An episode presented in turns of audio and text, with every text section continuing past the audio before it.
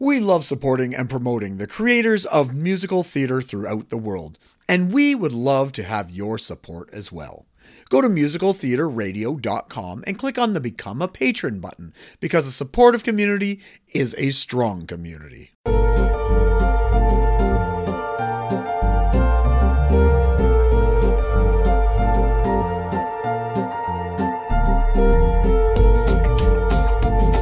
Good day, everyone, and welcome back to another episode of Be Our Guest here on Musical Theater Radio. I am your host, as always, Jean Paul Yovanov. Our next guest today uh, has such an incredible backstory. Uh, he lived the rock and roll life, played keyboards for some of the biggest names in the world, and always turned it up to 11 when he was on stage. Um, and now he's joined the musical theater world. I can't wait to uh, talk to him about his life and his passion and everything else. This is composer and lyricist of the musical Voice of a Generation, John Sinclair. John, welcome to the show. How are you, John Paul? Good to hear your voice, mate. I'm doing great. Thank you so much for coming on today uh, and, and, reaching out uh, in the first place via Twitter to uh, introduce yourself.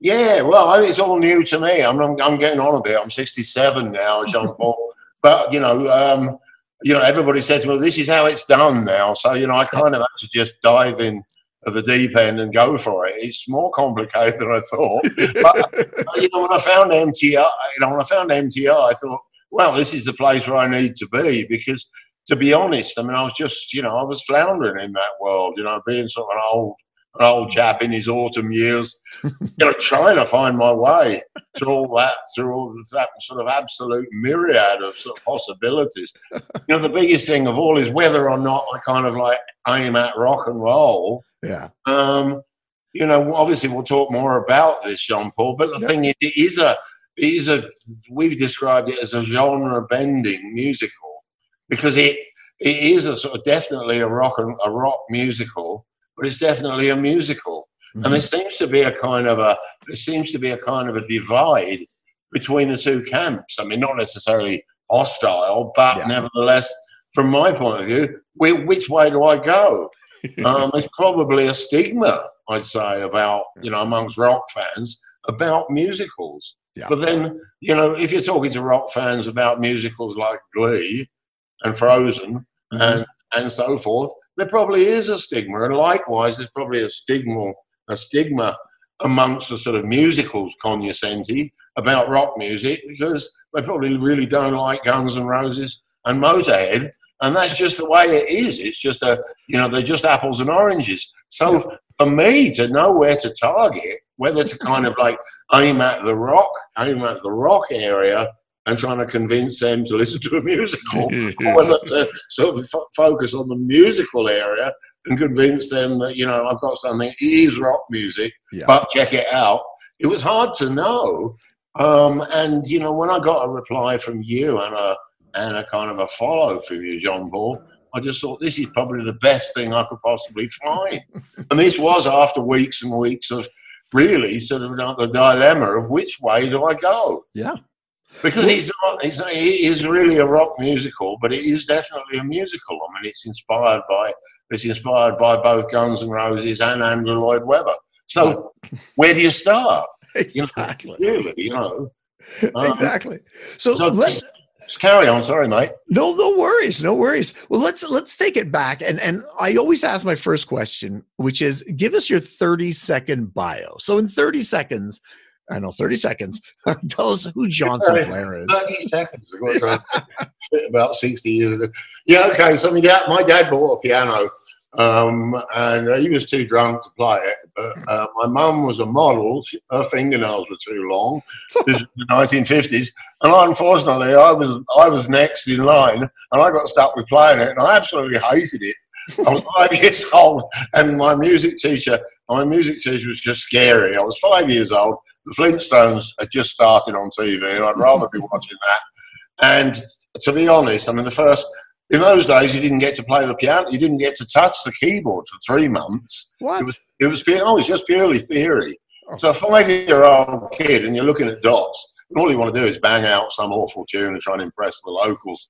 And of course, you don't get the opportunity. So literally, literally, I mean, the first tune, funnily enough, ironically, the first tune I learned to play was the Bluebells of Scotland, or the first tune I tried to learn to play. And that was in 1958. And I'm, I'm still not sure I can play it yet, but I'm working on it. But um, that, no, that was it. From there, I was about 11. I joined a reggae band. When I was fairly young, for some reason, I wound up in a rock band. And it was funny because I was a rock fan, but I was also a classical fan um, because of my sort of background in classical piano. And so I was always on this kind of hybrid, I always had this hybrid approach. And so everything I touched in rock music tended to sort of lean towards theatre anyway. You know, I'd start to get probably at times over orchestral and over melodic, you know, um, and so on. But in terms of history, I joined a band. Uh, everything that I did in my career, I can attribute to one phone call. And I've said this to people a number of times, Jean Paul. You know, if, if it's a, you're looking at the phone number, dial it, just do it because mm-hmm. And I wound up playing to sort of, I don't know how many it was, maybe half a million people, something silly in Rio with Ozzy. And it all came down to one phone call that I made when I was about, I don't know, 18. And it was literally an advert in the paper that said keyboard player required for rock band. So I thought, shall I? Nah, maybe. no. And in the end, I did it. And I joined this band. They supported this punk band called the Heavy Metal Kids. The Heavy Metal Kids supported a band called Uriah Heep. Um, Uriah Heep, um, through Uriah Heep, I got to know a hell of a lot of people. Two of the musicians in Uriah Heep were from the original Ozzy Osbourne band, so I wound up with Ozzy Osbourne. Um, and it all started with that one phone call. And that's one of the funny, I always think, I wonder what would have happened if I hadn't made that phone call. I wonder where I'd have wound up. But nevertheless, you can directly correlate. So in I don't know. That's probably more than my thirty seconds of uh, thirty seconds of fame. But even so, that's kind of it. One thing just led to another, mm-hmm. and for some reason, I sort of ended up in the sort of like the very hard, harder end of rock music. Obviously, mm. you know, the heavy metal thing. Um, and it was never really intentional. It was just one band after another. It was one gig after another. It was one job after another. And that's where I finished off. And so and wound up wound up sort of on the road for I don't know forty odd years. You know, wow. With um, and you know it's a great it's great because it you know you can't really argue with a life because I mean you know how else do you get to I mean it's a cliche I mean it's an old cliche Jean Paul but how else do you get to sort of like you know get paid to go to places like Tokyo and sort of you know and do sort of the Budokan for ten nights and hang out and go sightseeing and buy stuff and and go to places like Indonesia and, and you know Malaysia and you know Australia a number of times, and all the time you're working. Yeah, you really can't argue with that. You know, uh, in terms of lifestyle, it's tiring. I mean, it's you know it can it can be stressful because it's pretty full on, but you know that's pretty much it. And basically, in 2003, I got to 50, and I was just exhausted um, and so my wife and I moved up to the Scottish Highlands really to kind of chill, you know. Um, and we did, we did. You know, it's, like, it's a very laid back lifestyle. It's a lovely place to live. Um, but of course, I got itchy again and started wanting to do something. And I was kind of happy for a few years just living the rural lifestyle. And I thought, you know, I don't know, I can't just sort of like sit here and wait for God. Uh, I'm kind of yeah, I'm getting up there now. I'm in my autumn years. Uh, so literally, I thought, you know, there's, there's, you know, there's a, you know, I'm, there's at least one more thing in me that I really want to do, um, and that's where it all started. Really, is that my 30 seconds of fame? It was 38, but I'll take it. It's okay. well, that's it, really. I mean, it was just yeah. one thing led to another. I mean, lived, uh, spent a lot of time in Los Angeles in the 70s and ended up doing the infamous Spinal Tap. Yes. Um, um, which, I mean, there's some funny stories attached to that, which, you know, we probably haven't got the time for. But, you know, they these things just canon. You know, if you're in the studio with one person, somebody else says, you know, there's a I mean, literally, the Spinal Tap. If you're familiar with the parody Spinal Tap, mm-hmm. which is an incredible parody of the rock and roll business or a rock and roll band. Yeah. It literally arrived from I was doing a session in Los Angeles, and the drummer I think from the band called the Babys. I was doing a session for the Babys, and he said, "Look," he said, "There's a guy, somebody in Beverly Hills is making a movie about a, a British rock band." And I knew nothing about them. So I went along and did the audition, and they kept their accents. And I didn't realize they were known American comedians, and they kept the accents up for a week. Um, and do I have to curb my language? I suppose I do. do I? N- Not on this show. This show is it's it's raw. It's theater. It's rock and roll. It's Well, whatever goes Okay. goes. basically, I went into rehearsals every day for a week, and these guys are teaching me songs like Sex Farm and uh, sort of, I don't know, Big Bottom, Stonehenge, and all this stuff. And I'm going home, and I was saying, and I needed the money. I was broke. I mean, Yeah. had a young son. And I was going home to my wife and s- my ex-wife, and I'd say, you know what? I've done some bullshit in my time. I can't believe what this band are doing. But I'm turning up every day and smiling through this stuff not realizing, and nobody's told me it's a parody. Wow. So I'm turning up, I'm turning up, sort of like doing my best and trying to sort of. And after a week, I walked into rehearsals and they dropped their American accent, English accent, and they'd all become Americans. what's going on? And then they sat me down and they said, "Do you understand what's going on here? This is actually a parody. It's not." It's not for real. I thought, Thank God for that. So from there, I said, "Why did you do it?" He said, two reasons. Really, I think the, the impression I got was they wanted to see if I saw through it, Mhm. and you know, I could tell that they were kind of fake London accents. And the other thing is, they just wanted to fuck with me for a week, you know, just for fun, because they were all in on the joke and I wasn't. But once again, you know, those things, you know, over over that period of time being in the business, you're bound to collect these, you know, you're bound to collect sort of a lifelong. I've been asked a few times, people said, but you know, with your experiences and playing with Ozzy for 17 years and so forth, you know, I should write a book. I mean, not necessarily about, I don't know, the obvious, you know, Yeah. the obvious interest is the Osbournes and so forth. I mean, it's not to write a book about them. Most of those stories are told, you know, he's told them, his stories. Um, so, but it's more really the just sort of journey, you know, my my personal journey. You know, it's a cliche, I guess, again, but my personal journey through the rock and roll business, drugs and alcohol, kicking drugs and alcohol, and finally, you know, full circle would be a Voice of a Generation were to actually sort of, you know, were to actually emerge Mhm. and become something significant, that really would draw a line under that whole, that whole, my whole, well, my life really from 1958 it would be just full circle, you know. Um, Well, I think what you you said right at the beginning is is probably one of the most important things people should take away. Uh, just make that phone call. Don't be afraid, because I'll be honest. Sometimes I, I'm not a I'm not a very outgoing person. I'm a very shy and introverted person. Uh, no one believes it, but it's true.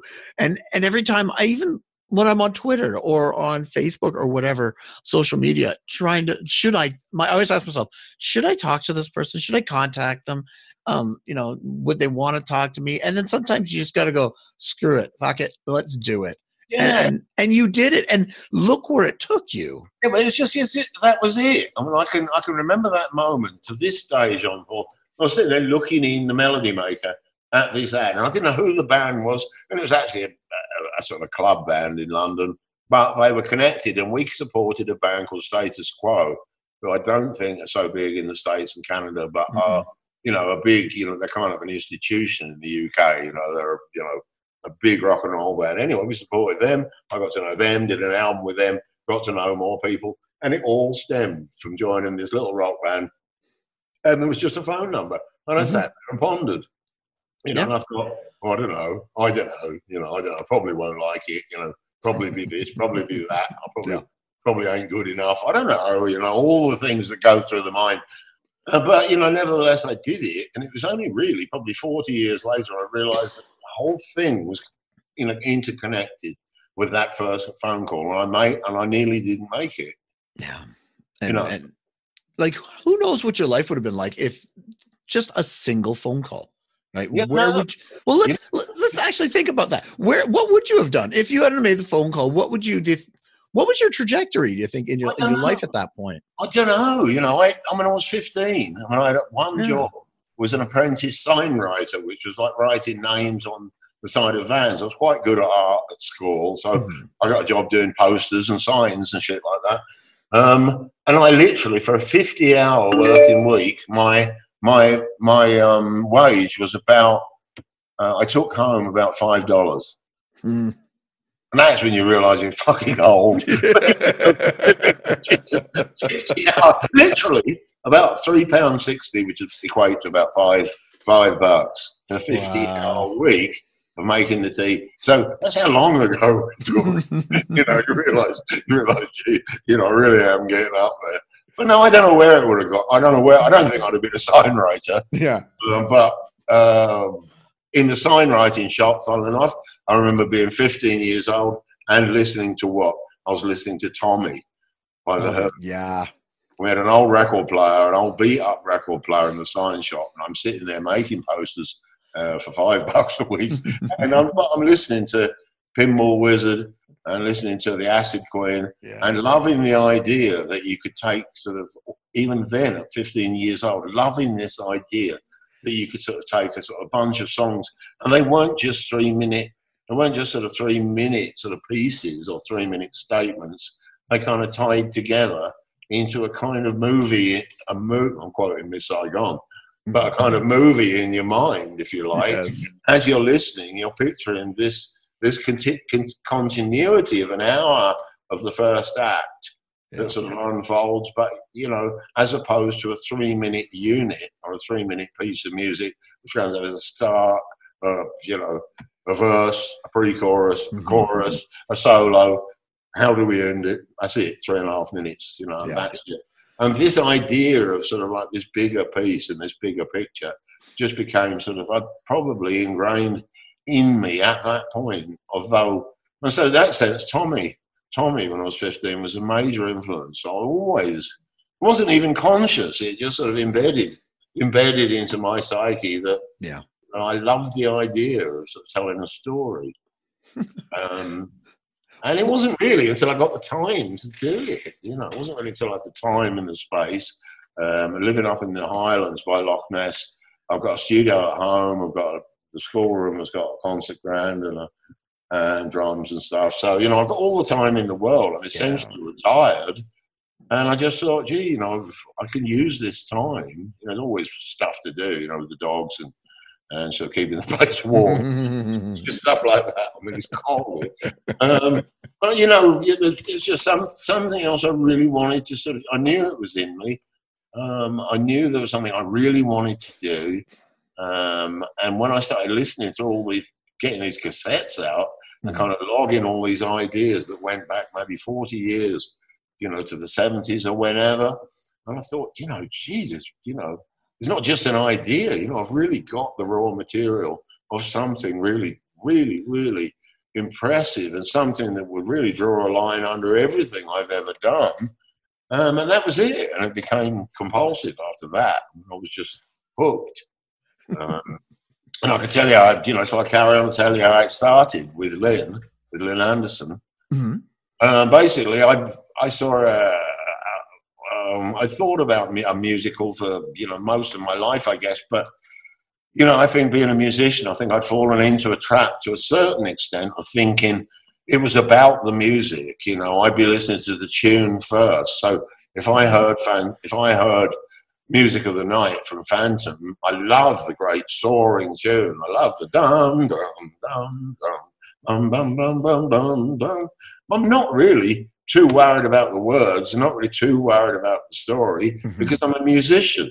Yeah. And so, first and foremost, you know, I always thought, well, you know, the music is what it's all about, and the story of the the story within the musical can catch up. However, so it's kind of secondary. And I watched a documentary with Andrew Andrew Lloyd Webber, the man himself, and he just said a lot of musicians do that. It's a lot of musicians think that musicals are about the music. He said I'm a musical composer. He said, and I can tell you here and now that I've seen some great musicals. He said with sort of like amazing music and sort of like kind of average stories. He said, go straight down the tubes. Mm-hmm. On the other hand, he said, I've seen stories that are incredible. He said, the music is good.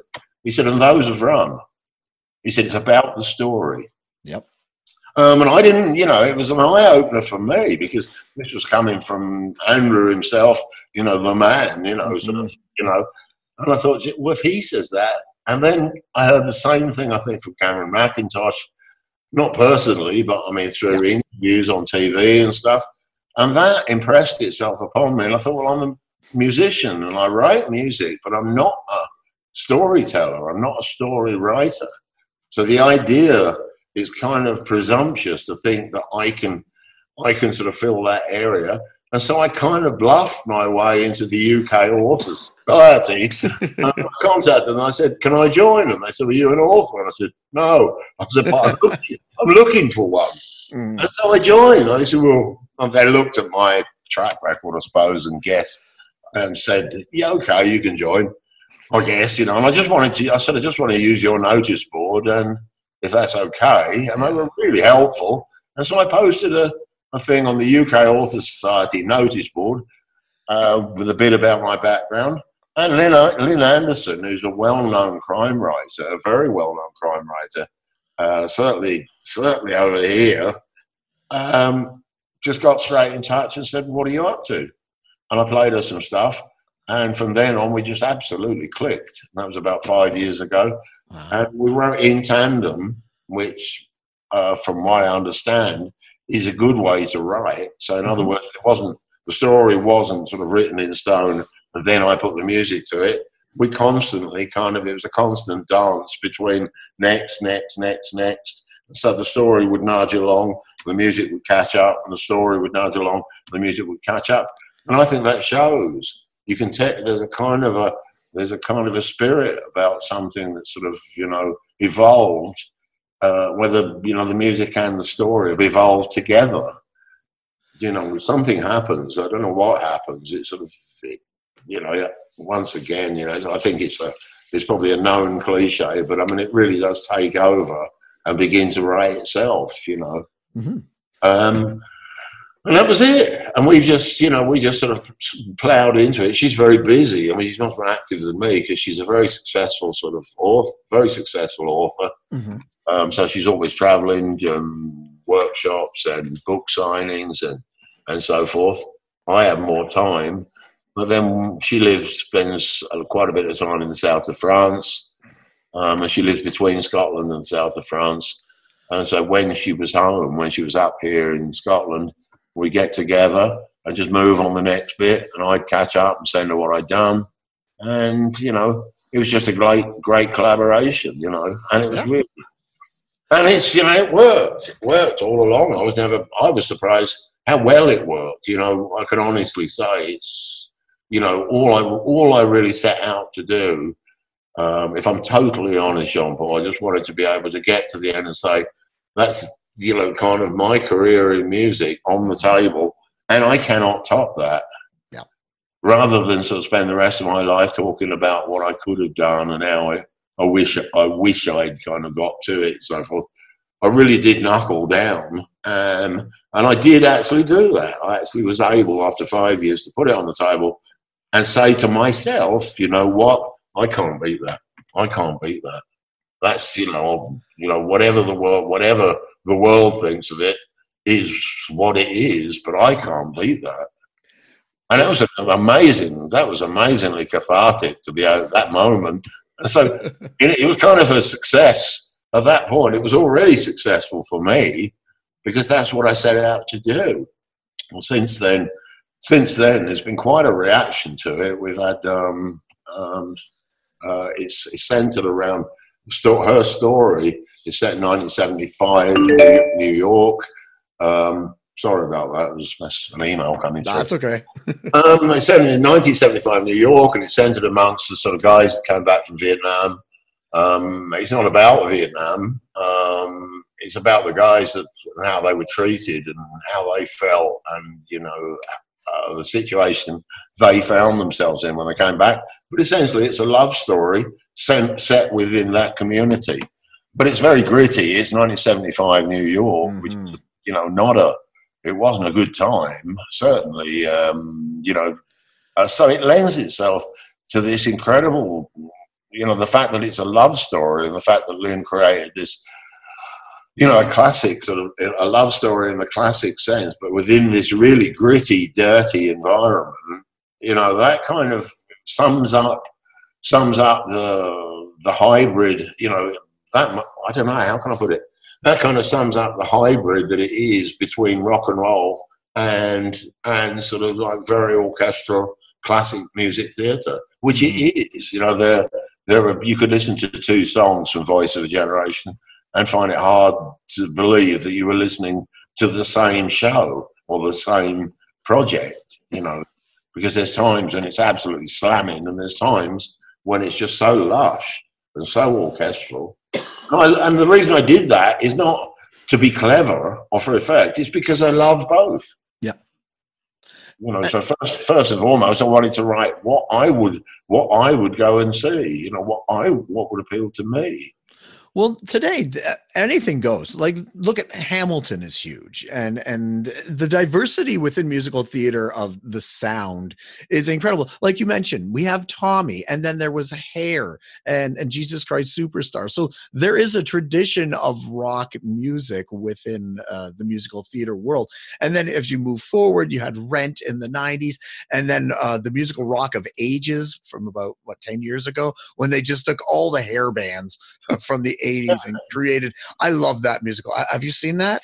I have seen it, and I think it was brilliant. I, I thought it was really good, but I still think there's a, you know, I'd still say from from for me personally, there's a disconnect between jukebox musicals, yes, and a completely original sort of like you know. In other words, I mean, if you take, I mean, probably was Mamma Mia the first big jukebox musical? Am I right in thinking that? Yeah, somewhere in there, yeah. And you know, I think Mamma Mia was incredible. what's also incredible is I didn't realize it's an established story. That might be even more incredible because yeah. you know it, it, fitted so well. It didn't sound like it didn't sound as though the songs had been shoehorned into a yeah. an existing story. It sounded like they coexisted quite happily together, you know, throughout eternity. You know, mm-hmm. and it was written as such, but it wasn't. It was the greatest hits of ABBA, um, yeah. and that started seemed to start a trend of sort of you know that led to sort of things like We Will Rock You, uh, obviously Buddy, yeah, and but you know still obviously I'm not going to I'm not I'm not going to sort of like lean towards a jukebox music but no. musical because I've always been a always been a writer. So first and foremost, my satisfaction comes from writing new material. So there'll be no satisfaction in taking an established catalogue, you know, for me. Yes. So I've got no prejudice against jukebox musicals, but obviously I wanted to, you know, I wanted to sort of establish a sort of, like, you know, a new, you know, a new, a new ground, you know, some, you know, establish. And I don't know that there've been that many sort of like original rock musicals. And I don't know why that is. Maybe you can answer that. Why? I mean, if there's a sort of disconnect between the sort of the appreciation of rock music and the appreciation of musical theater. Um, there might be well, like you mentioned. I think I think we were talking off air. I can't remember uh, how um, rock people don't necessarily go into the musical theater world, and and it's the same way in the musical theater people uh, don't necessarily listen to Guns and Roses and, and Motorhead and things like that. Now, I personally, I love both of those. I love Motorhead. I love uh, Guns and Roses, but I also love um, you know the traditional Lerner and Loewe and uh, the Rodgers and Hammerstein and things like that. Um, I think if there's just maybe there's just a fear to admit that you love both of them which i think uh, like with hamilton and all that it's changing every every genre is starting to mix into each other uh, you see it on tv more you see it in the movies more and, and you hear it there's a blend of sounds. So I think we're moving in the right direction. And I think this is a good, perfect time for Voice of a Generation to to come out because I hope, I, I hope so, John Paul. I mean, maybe Hamilton, you know, maybe Hamilton was a bit of an icebreaker there because, as you say, you know, suddenly it made it okay to say, yeah, I mm-hmm. love hip hop, but I also love musical theatre. Yeah. Whereas at one time there was probably a, a similar disconnect between the fan base of each genre. You know, the, like, mus- musicals fans and then there was a sort of like a, a gap, and then there was hip hop fans, and all of a sudden, you know, all of a sudden somebody came along and sort of like and closed that gap where it was okay to like both, you know, and where it probably the significance is that can you imagine if somebody it was obviously groundbreaking. Um, to be honest, I haven't seen Hamilton, um, but I mean, I've heard a lot about it, obviously. Um, but it's obviously groundbreaking because if you think about it, whenever you take a, a piece of work, if somebody else did a hip hop a hip hop musical now, what would it be compared to? Mm-hmm. You know, the instant comparison would be Hamilton. Yep. So in other words, that tells you that Hamilton did something that, that hadn't really been done before, um, just by definition, um, because you know, whereas it seemed, you know, as though somebody broke the mold with Hamilton, and I guess in a, to a certain extent, that's what I've tried to do with Voice of a Generation, because I mean, it is no holds barred rock mm-hmm. music. It's not. It's not a homogenized kind of like homogenized version of rock music for musical theatre fans that won't be too loud and too offensive. it's a it's a full on rock show. Yeah, you know it's you know the the, the the, the you know the thinking behind Voice of a Generation is that it would be like going to see Van Halen or going to see Except that it's a and it would just have just as big lighting and it would be like have all the excitement of a rock show, yeah. um, but at the same time it incorporates sort of like all my influences of my background in melody and so forth, you know, in the old days, some of the greatest, you know, some of the greatest, I mean, some of the greatest songs. I mean, I, I love Rodgers and Hammerstein. You know, I love West Side Story. I just think Maria and Somewhere sort of like among the greatest songs in history. You know, I mm-hmm. love those. I mean, just you know, the pure the pure melody of those songs. So, you know, I become an addict from that angle. But at the same time, I've got an established background in rock music. So obviously that obviously that sort of influence, you know, that life influence is going to become very paramount. It's going to look and smell like a rock show. For sure. And it kind of does. It's set up that way. You know, you come out thinking, did I just watch a musical? did I just go and watch it? And people have heard it, it interestingly and said, what would be fun, what would be really interesting is to see if you couldn't get a slot on a sort of like a major rock festival that was actually not a band at all. It wasn't an act. It was an expert from Voice of a Generation. Yeah.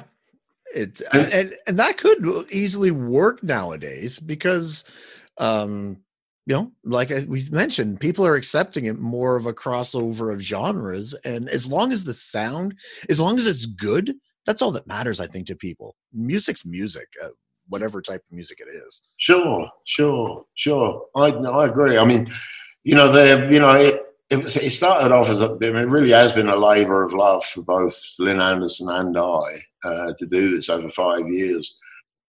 And my first, you know, my first objective was to be able, to, as I said, was to be able to sit down and say personally, I've been involved in a lot of stuff, but I just, you know, cannot beat that. Mm-hmm. And I, I, did say that, and I've kind of since I finished it, I haven't really done anything else because at this point I haven't got much more to say. Yeah, I know for a fact if Voice of a Generation was to click and it took off, I mean, I, you know, I'd be, I'd be, you know, one hundred percent. You know, I've got to sort of see if I can do it again. I'm 67, but I've got to see if I can do another and follow it up. But at this point, you know, I really was able to draw a line under my whole musical career and say, you know, I can't, you know, at this point, I've got no more I can say. And if it doesn't hit, you know, if it doesn't hit, if it doesn't hit, you know, just to know why mm-hmm. will be valuable. You know, that will be invaluable. That will be almost as invaluable as the sort of like, you know, the knowledge that something you've done is going to become part, a major part of your, your legacy, you know, mm-hmm. when, when I shuffle off, you know. And, and some, I, really, Sorry, carry on. No, I was going to say that I've I've listened to so many new or lesser known musicals on on the station because that's that's the one thing we promote here, um, and and it's not that they're bad. It's sometimes it's just the timing of them, or they just haven't been able to find the the their audience. And and that and that's the unfortunate part. You know you've written this this wonderful piece. It could be the best thing in the world, but it's just timing wise or who's heard it and that sort of thing. So, um, just to give you a heads up, you know, as you know, it might not hit right away, um, but you never know. And, and you just keep plugging away at it. So well, good, good on you for creating this. Well, this, you know, I've done it's, it's been it's been sort of like fantastic fun. I mean, it's just mm-hmm. you know, it was a, I mean, incredibly hard work. I mean, but they they are. I mean, anybody, you know, there's a book by you probably heard of Julian Woolford. He wrote a really, he's written a really good book about sort of like what it means. He, he actually said it. He said, you know, one of your options, one of your strongest options, is just give up. Don't bother. Don't even go there because you know to do to actually pull it off uh, that length. I mean, in music terms alone, it's sung through as well, so it's not. Oh. It's not. It doesn't break down to dialogue. And for me personally, and I'm, you know, anybody who hears this interview may be able to relate to this or not. I believe, and this is my this is my belief, mm-hmm. uh, that one of the problems that people may have with musical theatre or people who are, are biased against musical theatre is because they struggle with the concept of sort of people that sing to each other and then speak to each other and then go back to singing to each other. Yeah. In fact, Monty Python made a joke out of that where the piano starts playing in the background. And I think I can't remember the context, John Paul, but the other the other character says, "You're not going into a song while I'm here." The piano sort of dies away in the background, and it's that. If you think about it, to involve somebody involve somebody fully in a story, you know, we don't sing to each other normally. Mm-hmm. And so once you establish that dynamic that so people are going to sing to each other, well, then they stop and go back to all we know mm-hmm. of talking to each other. And you kind of have to make a shift. Yeah. Yeah. Do you understand? Do you, do you, do you understand what I'm saying? You have to make a shift uh, in in the way you're actually absorbing this material, and then they start to sing again. Yeah. And then it's kind of a it's kind of a an emotional shock because you don't normally start singing to each other. And so my logic was that once you've established within the first couple of minutes that people are never going to speak to each other, yeah. then I'm actually more comfortable with that because I kind of accepted that and I can now go for two hours with the full acceptance it's never going to be the normal world. People yep. are genuinely going to sing to each other. Yep. And now, what have we got? What's the story all about? But you can kind of put that aside. And so I find that that, for me, maybe it's a personal thing, or maybe there's other people that can relate to that. I, I much prefer the idea of you know something that's sung through. I think Les Mis is sung through, isn't it? Yes. I mean, so you never stop. You know, you don't suddenly go into. It's very hard to take, say, a, an angry confrontation um, between, for me anyway, between two people when they were just singing at each other. yes. you know, I struggle to sort of, I struggle to kind of make that shift. So, you know, that was the idea of keeping it as a sung through, um, a song through a musical. Another aspect, probably where it may be different, and it may may be revealing the fact that it was written by somebody from a rock background, is there is there is much less there is actually much less being said. Um, and one of the things about musical theatre I've found is that obviously you try and tell a lot more story than you would do in a pop song because you need to. Mm-hmm, sure. And so as a result, you get a hell of a lot of stuff. It's very busy, which instantly kind of kind of identifies the the music as sounding uh, identifies a style of music where there's so much going on. It's da da da da da da da da da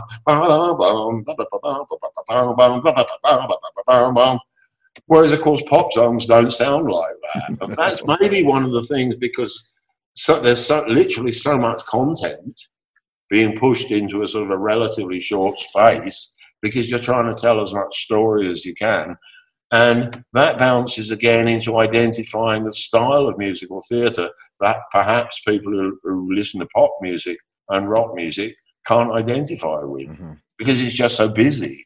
Yep. It, it, it, it, there's a completely different sound to it, um, just structurally, which I find pop songs to be I, I, have a hard time listening to pop songs um, because they lack that structure of, of, a story. And I listen to, or the lyrics uh, for pop songs drive me insane for lyrics because because they don't need to have the story or the cohesion that a musical theater does. And you can't tell much of a story. No, so, so there's, there's really not much going on. No. And that's the point. So somewhere in between the two, you see how that's interesting because your feeling is that sort of like your feeling, as you just expressed, John Paul, is that you find a pop you find pop music quite shallow because there's Mhm. really not much going on. On the other hand, people who like pop songs are just like the chorus that comes in, "I love you, if, you- if you leave me, I will die." yeah, Go on, then you know they're happy with that. And Yeah. if you start sort of like trying to cram too much story in, it's too much for me. I don't want it. Yeah. So you see how subjective that is, and maybe right there we've kind of zoned in on something style-wise that separates the two sort of fan bases. You know, people just don't don't like the sound of musical stuff because there's too much going on. Um, on the other hand, pop fans say. On the other hand, musical fans, musicals fans find pop music banal and sort of fairly empty in comparison. Well, that's why I think musical theater and and rock and uh, metal kind of l- are a nice mixture of each other. Because if you listen to a lot of metal songs, they they tell a story and they they're not afraid to go four, five, six minutes. You know those classic songs from the seventies that go on for what eight minutes long, but they they tell a story, and and that's why I think it's a nice they mesh so well together. That's why Tommy works. Uh, yeah, so even well. Pete Townshend, even Pete Townshend said that the, you know, they were kind of when I looked at when I looked at sort of, um, you know, the the influence. I mean, Bat Out of Hell obviously is another thing you Oh, have to yeah. put on the table, and of course, but then Bat Out of Hell um, as a as a story.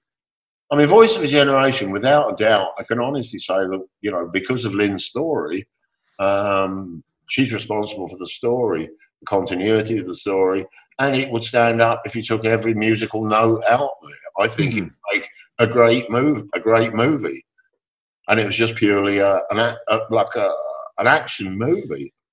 Um, so, um, you know, there is a certain amount of, and I wouldn't level this about out of hell or Tommy, but even Pete Townshend said, you know, the, the story of Tommy is mm-hmm. quite abstract, really. Yeah. Uh, and I don't think a lot of people were absolutely. I don't think I was absolutely sure what the story was. I kind of got it. I kind of got it. He was a pinball wizard and he was deaf, dumb, and blind. And I get the. fir- I, I know about sort of like he was abused by Uncle Ernie and cousin Kevin.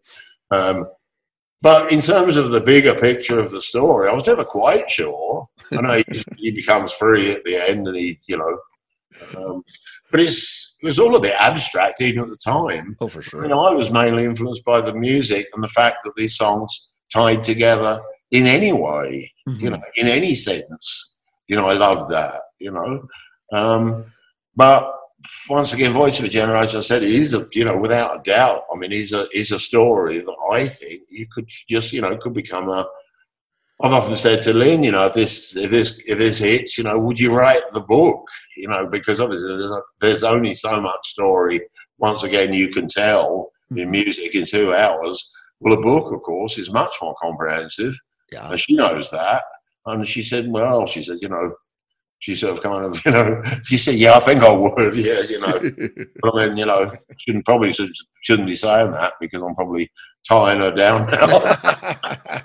I mean, I think it would make a great book because obviously you can explore the background to characters that are in Voice of a Generation that you just don't do not have the time to explore sure. in a in a two hour musical production. You know, you just hit the main points. You know, the main points of the story, and it's strong. It's really strong. You know, it's the the eternal sort of love struggle of you know two unlikely characters in this in this sort of really really gritty dark environment and dark time in history um and you know it's, it's for me it has everything going in terms of the 70s i think people have got a natural there's a natural fascination with Yes. the vietnam war i think uh, above and beyond them all it was my era one of the things that drove it for me john paul was i i'm i'm old enough where i could have been called i could have been called up for the vietnam war had i not been had hatched in west london Yeah. had I hatched out in Ohio or I could have actually been out there doing it. I What- can't even imagine what that would have been like at that time. To to that that fear of being drafted and, Oh, and going through a, a war that why right so Well, the legacy of that war. I mean, I you know spent a lot of time in the states, and I got to know a lot of Vietnam vets mhm. as well. The legacy that that war left. So, you know, whatever your politic political beliefs are and so forth, since those since that era of Vietnam, um, you know, from a Vietnam from a seventies perspective, I mean, Voice of a Generation, it has all the sort of like the rallies of the sort of like the Vietnam, the guys who came back. Of course, the war was over in 1975, mm. but you know, the guys who sort of felt so let down, you know, by you know by the system and by politi- politicians and by their country, and you know what it must have felt like to not only have been thrust out there to do that and fight this war, but then come back to what they seemingly came back to. I mean, I can't even start to imagine. I Can't even start to imagine what those guys went through. And having spoken to them and known them and had it described to me, um, I just thought, shit, that could have been me. You know, I'm, I'm of that age, and I was listening to the same music. I was listening to the, Do- the Doors. I was listening to Jimi Hendrix and Janis Joplin, except that I was 19 years old and I was sitting in a, I was sitting in relative comfort in West London. Mhm. You know what I'm saying? Those guys were, you know. Yeah. What was the right thing? You know, that's another kind of underlying theme. You know, those guys were demonized to a large extent for even going out there and fighting that war. Well, what's the right thing to do? Not fight for your country? Mhm. When you're told your country needs you, what did, you know, to be demonized for it as well. And so it was all of those questions that Lin and I sort of went, got into in depth. Um, and so I had a kind of personal link. It just, I'm not a particularly patriotic or nationalist sort of person. It just so happens that I hatched in West London, and the Prime Minister at that time was approached by uh, LBJ to, um, you know, for the Brits to be involved in Vietnam, and he turned it down. That's the only reason. That's the only reason I wasn't there. Wow. You know, I could have been there. I could have been there. Could have actually. And I think, shit, what was I doing when I was 19 years old? Mhm. And what were those? And what were those guys in for? You know. So Uh, I didn't have to deal with that. Just Well, the Canada thing. You're in Toronto, John. You know all about the sort of like the the amnesty. You probably know all about the amnesty thing. Mhm. You know, yeah. and that that question again. So I think, what would I have done? What would I have done? You know, if I had the choice, I was an American. I was called up to go, you know, get, go into a fucking jungle and fight that war, or I could abscond over the border into Canada, Yep. a nice Canadian girl, and hide hide out while everybody let everybody else carry on with it, and not fight that war. You know, would that be the right thing to do? Yep. And you know, who did the right thing at the end? The guys that did it, you know, the guys that demonized for it, the guys that didn't do it, Mhm. the guys that refused to fight it. You know, what was the right thing? So on that, what was the right thing? There's a part of Voice of a Generation that's kind of, you know, focuses on who did the right thing at the end of the day in that situation. Now that you've got it written, everything has it been produced anywhere? Has it gotten on its No, feet, or workshopped, or anything like that? Not at all, John Paul. We just literally, we've just finished it and Okay. and looked at each other and go, well, okay. I mean, I don't even read music, so one of the requirements Ah, yeah. the time, of course, is a score, which I Mhm. can't, I can't personally do. I, you know, I Oh, never learned to read music. Um, you know, everything I've ever done, everything I've ever done since I was a kid has been my. I've never had any calls to read music because most of the people I was working with couldn't read music either. Not much point, not much point each of us giving each other dots, but nobody knows what the fuck they're doing anyway. So, you know, but I've taken comfort in the fact that some of the greats sort of pop composers like Paul McCartney, he doesn't read music either. So, Mhm. yeah, well, you know, I guess if I, I was a classical musician, it's a different story, but I wasn't, Yeah. you know. And so it's just one of those, but that's one of the requirements a lot of the time is the piano score. And of course, I'm kind of, you know, at that point, okay. But we, you know, literally just we're just just kicking off to Okay. promote. I think what we're going to do is put the whole thing on Um, the idea is, I think we're going to put the whole thing on YouTube, which is mm-hmm. I would never have done back in the day, but things have changed so much. It's yep. uh, the, the whole scene is so different now. Um, people say, you know, how do you make a living in music these days? And I, I honestly can't advise on that. It's never been easy, but nowadays yeah. I think it's really, really tough. I I'm not sure. I think it might be even easy. It might be easier because you know when you started out, just to say in the '70s, the access to all the bands was either the radio or word of mouth, and and that's it. Um, and you only had a limited uh, range of access. Where now, you know, Justin Bieber, for example, he comes from a small town, about an hour and a half from where I am, and he was discovered online by by Usher because he put something on YouTube and he you know exploded around the world. The the accessibility to you know the rest of the world is so easy now. I think it might be easier now to to get found and and noticed. Yeah, but by by the same token, would you not agree that you know you still there's so much stuff out there now, and at one time you know, for instance, the technology has allowed anybody to sort of create music mm. that comes up to the sort of level. I actually read a, an article by an American producer that said, you know, what you what you get with a sort of like a MacBook and a sort of like a couple of little boxes for a thousand dollars now would have cost, you know, back in the day, would have cost hundreds of thousands of dollars. Give you that kind of sort of like accessibility, the possibilities of you can do with that equipment. So, but of course, by by definition, by naturally enough, of course, everybody uses it. Mm-hmm. And so, what you've got to then have. So, when I was young, if you had a demo, a professionally recorded demo, it also said something about you because somebody, probably not you, but somebody had actually paid for that to be done. Yeah. So when you turned up with your cassette and it sounded really good and it sounded like it was done in a place that cost ninety dollars an hour, that was because it was to make it sound like that. That was the only option you had. Mm-hmm. But now anybody can make it sound like that. of course, everybody does. Yeah. And so the problem is not really that you know all of that, all of the technology and so forth has allowed people this kind of platform to be able to speak. But of course, everybody does speak naturally. Yeah. Everybody does use it and speak. and so, where the record companies and the publishers and so forth back in the day would you know, for a musician, I can remember being broke, coming back from the States. It's a long story. My, my ex wife was attacked in Los Angeles. And yet we had to go back to the UK to have reconstruction surgery done on her face because she was damaged. Um, so we came back to the UK in about 1983, and John Paul, I was broke. I mean, I was absolutely broke. Mm. I went into a publisher in London with four songs, uh, ideas for songs, rough ideas on a cassette I came out the end of that day in about 1983 with a check for ten thousand pounds. Wow!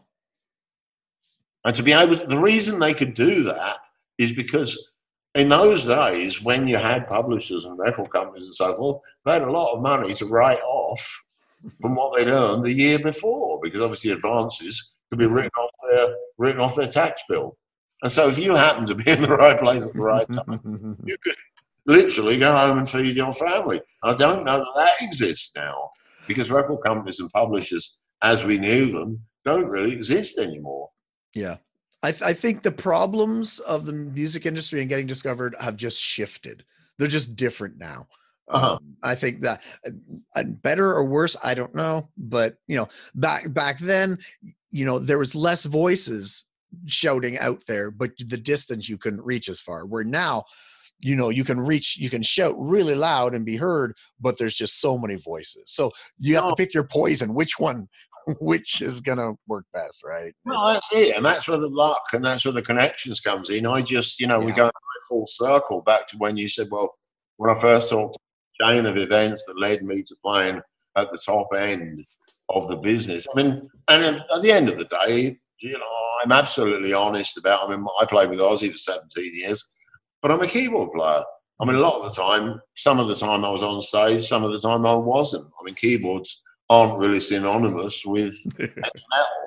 Yeah. I mean, people don't play air keyboards. And so if you're going to be a keyboard player, I mean, it's, it's a good gig to have and you get treated as just as one of the band. mm-hmm. but you're not going to get the same sort of profile from it as the guitarist or the drummer or the bass player because it's just not how it works.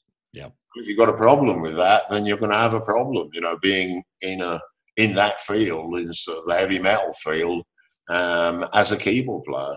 You know, if you think you can compete, because you can't. You know, you just can't. I mean, if you think of think of all the classic.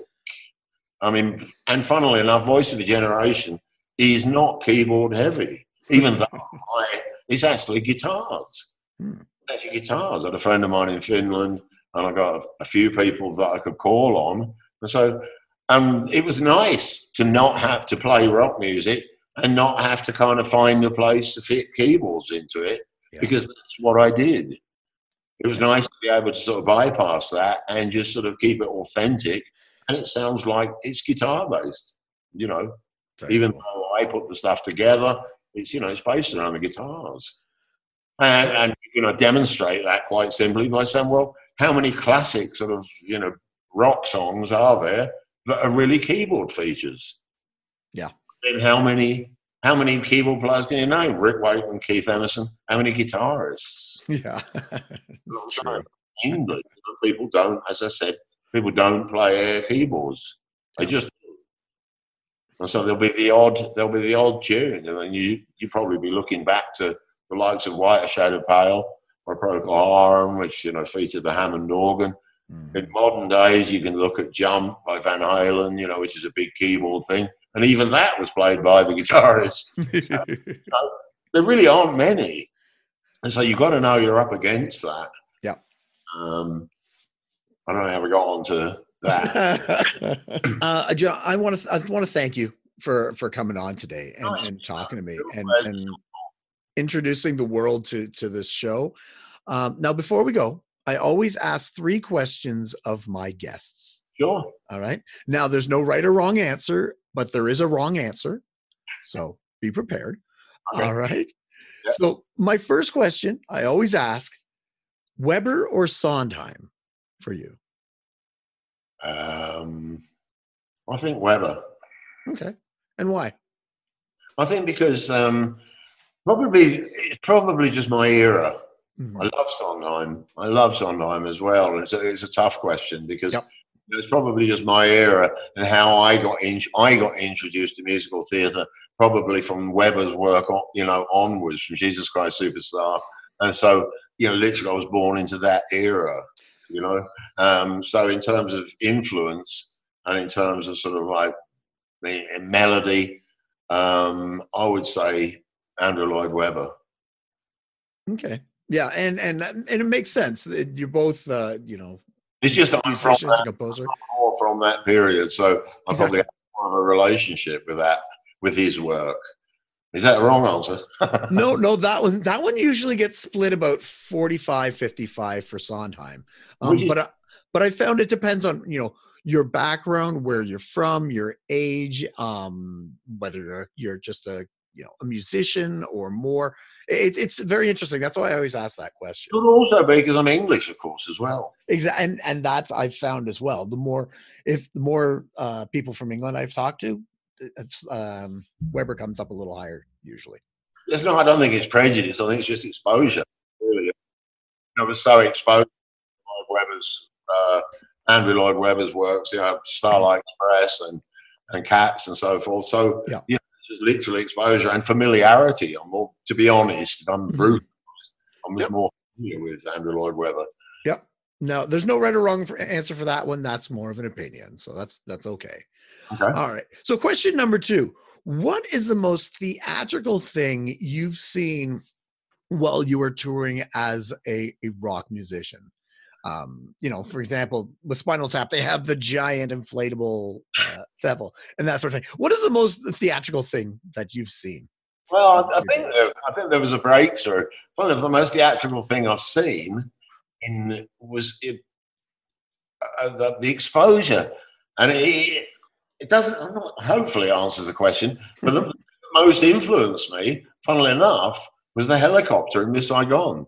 Oh, really? In the 80s, because I realized that sort of like they could do that because they didn't have to move that thing. I mean, with, with, with sort of staging, I mean, Ozzy used to use a lot of sort of like you know quite epic staging and sort of like you know uh, forklifts and and all sorts of all sorts of mechanics on stage, you know, for for sort of just epic and sort of dynamic effects, uh, whatever you call them. But when I saw that helicopter landing on the stage in Drury Lane in London, that was the first time I actually thought, geez, you know, that's sort of like the reason I can. And my friend was actually in Miss Saigon.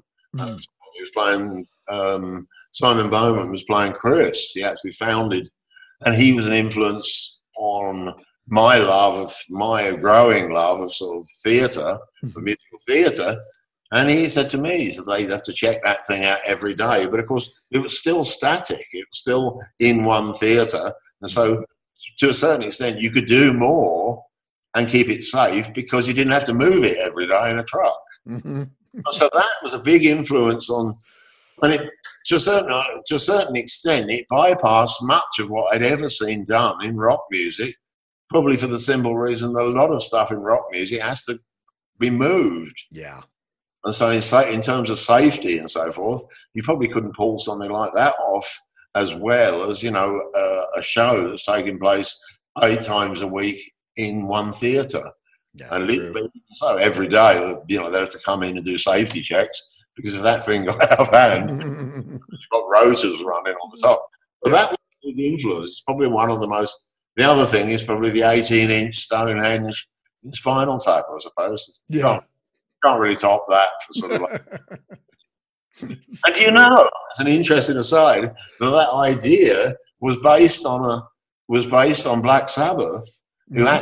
had a Stonehenge built, but the joke was it was too big; it wouldn't go in anywhere. So a lot, a lot of sort of a lot happened in the Spinal Tap movie do have a kind of like a, a background in background in truth. Actually, of course, that wouldn't have been funny because it wouldn't have come in. So all they did was reversed it and made it yeah. too. nice. In, in terms, is, does that in terms of spectacle? I think you know, and it wasn't actually rock music. It was Miss Saigon, but I think yeah. what sort of like really, you know, made me think, gee, you know, that takes some beating in in rock and roll terms, you know. Cool. All right. So, question number three, and this might be the most important one uh, audience members eating food in the theater, yes or no? It? Um, I suppose it depends what sort of food it is. it's like bringing in calories and. Uh, um, I never really, I didn't even know, I wasn't even aware that people did. Is that a thing? Is that actually a thing? You know, uh, it's starting to, unfortunately. Um, yeah, people will bring food. Uh, like candies and stuff like that. But I've been hearing stories doing the interviews. People are bringing in lunches into the theater and eating well. And like, this is ridiculous. But I wouldn't have thought. I wouldn't have thought. I mean, I, you know, I'm definitely, I'm definitely old school in terms of sort of like everybody filming the show. I mean, that, that I think is just crazy. I mean, yeah. I mean, well, it's not really answering your question, but I mean, it just put me in mind of in the 80s, if you got caught with any kind of recording device at a sort of a show, I mean, you would just, you'd be thrown out. Now, you couldn't police that now. I mean, everybody, for some reason, has a has a sort of like an insatiable urge to sort of own this. I'm on my phone. I don't know. I don't know where that comes from. There's probably a deep psychological reason behind it. I don't know. I don't know. But food, I, I, I would think, um, I would think, you know, provided you're not bothering anybody, I don't really see that it matters. I mean, where do you draw the line between? You've always, I mean, everybody's always had candy and stuff. Mm-hmm. Um, and provided you're not making a terrible racket unwrapping stuff in the middle of a really poignant love scene. you know? but, but, they always do for some reason, and I don't know why. They always decide to eat candy during the love scenes. So they go out so. popcorn in the middle of the sort of like the most touching, moving love scene. Uh, yeah, I know what you mean. Yeah. All right. Well, that's that's close enough to the right answer. I'll take it. what, what is the right answer? No. Well, for me, it's no, no food in the theater because a it interrupts the you know it's just noisy and b more importantly for me, people leave their garbage on the floor oh, every oh, yeah. time, and it yeah, just drives me insane. Yeah, you don't really need to. I mean, you know, you could work your day around it so that you kind of something you're kind of fed before you the show. You would think, but I mean, you know, it's like if you're allowed to do anything, you could bring in your sort of like bring in your like sort of sunland and so forth and sort of say, Mhm. you know, where do you draw the line in terms of in terms of sort of like personal sort of like liberation and what people can and can't do. So exactly. there has to be a certain has to be a certain level of um, has to be a certain level of restraint. I think. Yeah, I, I'm I'm more the fact just don't do it. I Eat wouldn't. before, eat after. Just, Yeah, I mean, I wouldn't me. do it. I'd, I'd, I'd focus on the show, and then afterwards, probably focus on the food. exactly. Exactly. So you know what you're talking about. Wouldn't need both at the same time. Well, Don, those are my three questions, and uh, you, you did great. So thank you. okay.